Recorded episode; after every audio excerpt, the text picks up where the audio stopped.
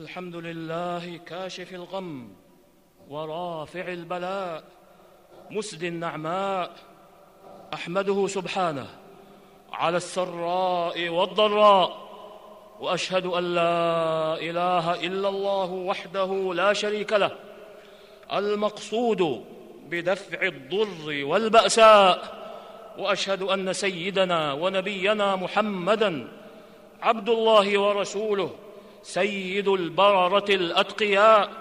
اللهم صل وسلم على عبدك ورسولك محمد وعلى آله وصحبه الأئمة النجباء وسلم تسليمًا كثيرًا ما دامت الأرض والسماء. أما بعد، فاتقوا الله عباد الله، واتقوا يوما ترجعون فيه إلى الله ثم توفى كل نفس ما كسبت وهم لا يظلمون.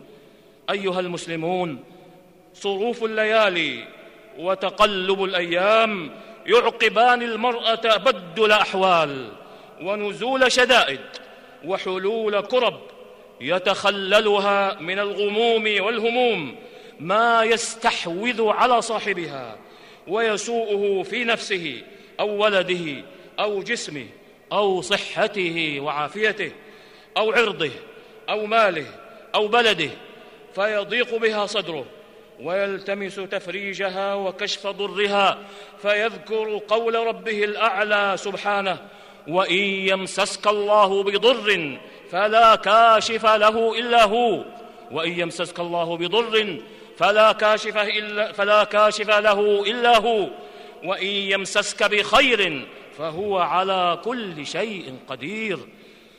ويذكر قوله عز اسمه: قل من ينجيكم من ظلمات البر والبحر تدعونه تضرعا وخفية لئن أنجانا من هذه لنكونن من الشاكرين قل الله ينجيكم منها قل الله ينجيكم منها ومن كل كرب ثم أنتم تشركون.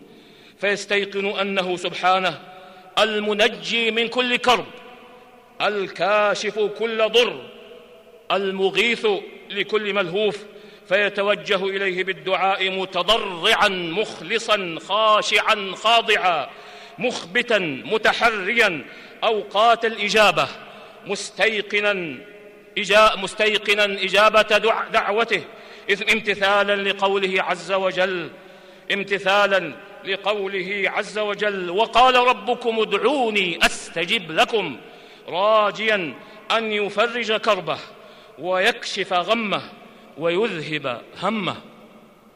ويتوسل إليه سبحانه بما كان يتوسل إليه به نبيه صلى الله عليه وسلم من جوامع الدعاء، كما في الحديث الذي أخرجه الترمذي في جامعه بإسناد حسن عن أنس بن مالك رضي الله عنه قال أنه قال: كان رسول الله صلى الله عليه وسلم إذا كربه أمر يقول: يا حي يا قيوم برحمتك أستغيث.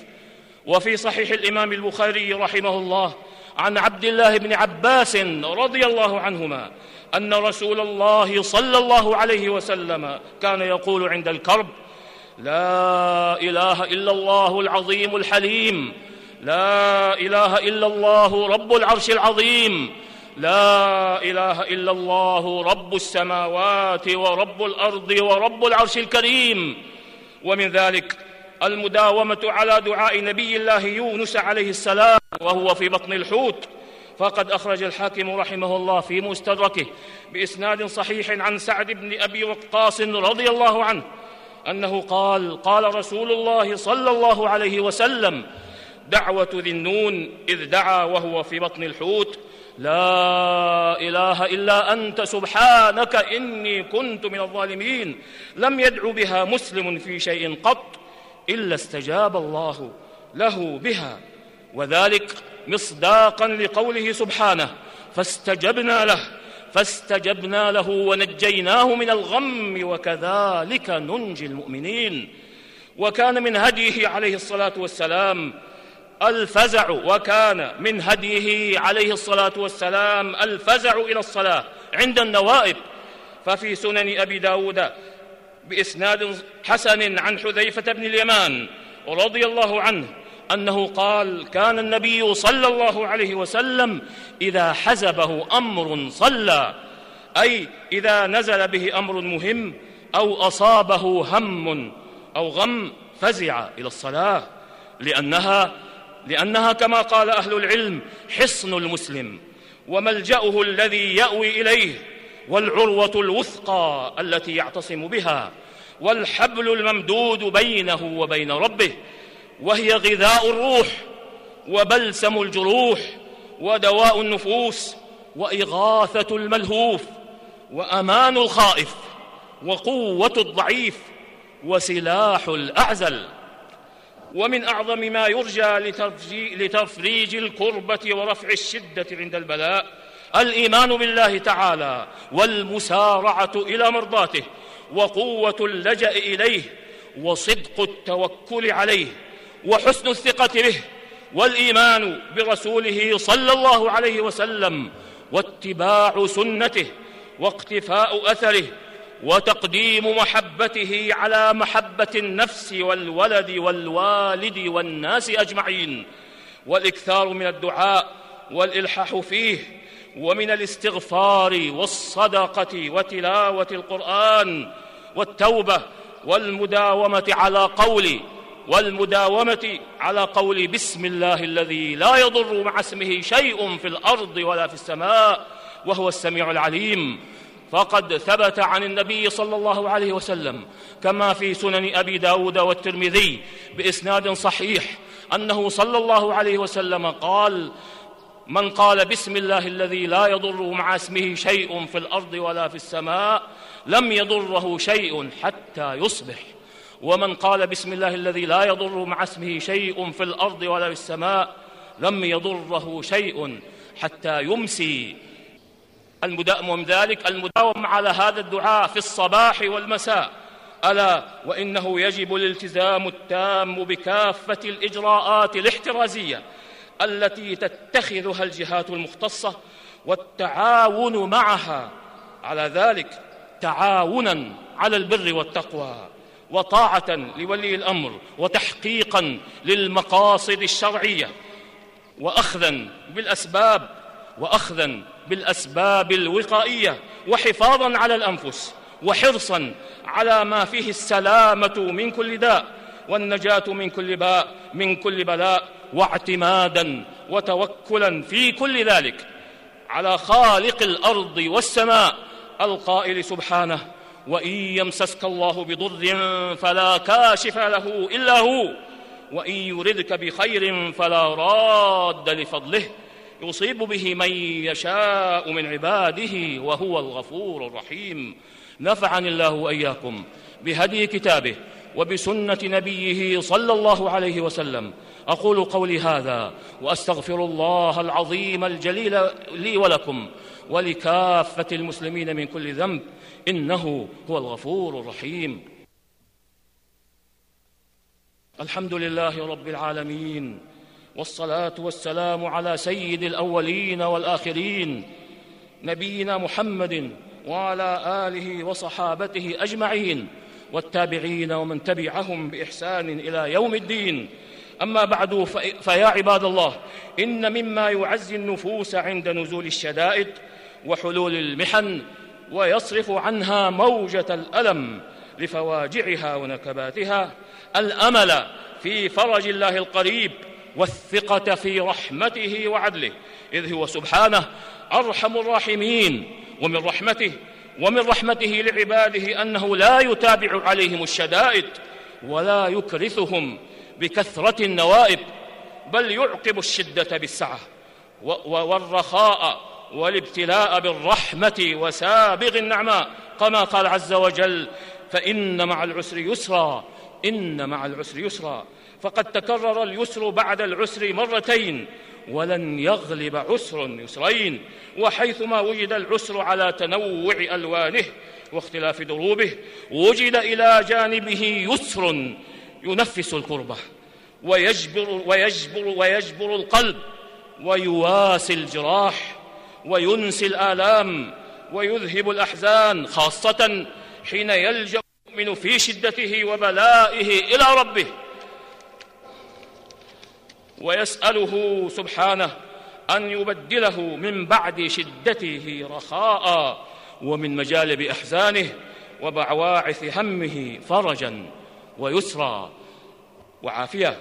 فاتقوا الله عباد الله، واستيقنوا بالفرج القريب من الله الرحيم الرحمن، فما الشدائد والابتلاءات والمحن إلا خطوة على الطريق إلى تحسين الأحوال، وقفزة إلى رخي العيش وبلوغ الآمال، مع ما فيها من تمحيص وتكفير للسيئات ورفع للدرجات.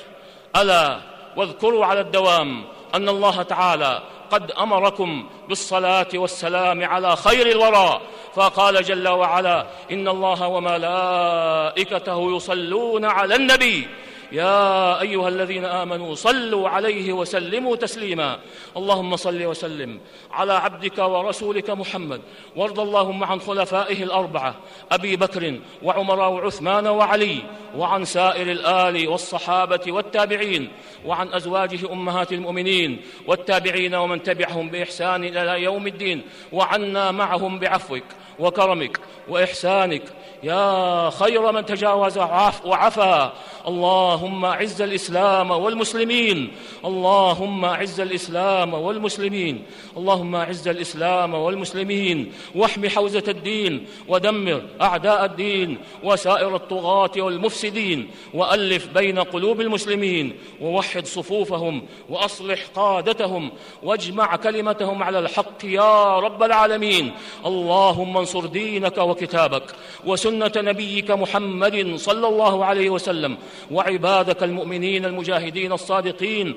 اللهم آمنا في أوطاننا، وأصلح أئمتنا وولاة أمورنا، وأيد بالحق إمامنا وولي أمرنا، وهيئ له البطانة الصالحة، ووفقه لما تحب وترضى يا سميع الدعاء.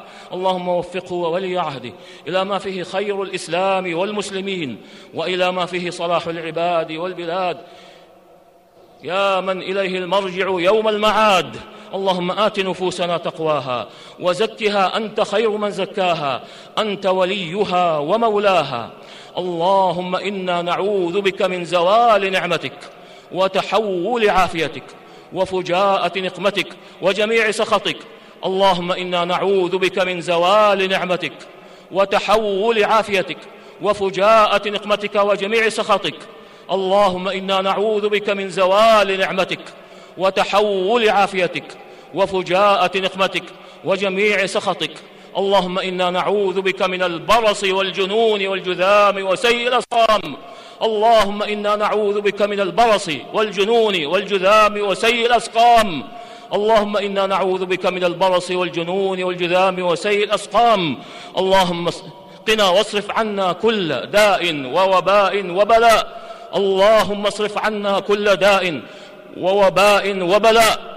اللهم اصرف عنا كل داء ووباء وبلاء يا رب العالمين. اللهم اشف مرضانا، اللهم اشف مرضانا، اللهم اشف مرضانا، وارحم موتانا، وبلغنا فيما يرضيك آمالنا، واختم بالصالحات أعمالنا. ربنا ظلمنا أنفسنا، وإن لم تغفر لنا وترحمنا لنكونن من الخاسرين. ربنا آتنا في الدنيا حسنة وفي الآخرة حسنة وقنا عذاب النار. وصل اللهم وسلم على نبينا محمد وعلى آله وصحبه أجمعين، والحمد لله رب العالمين.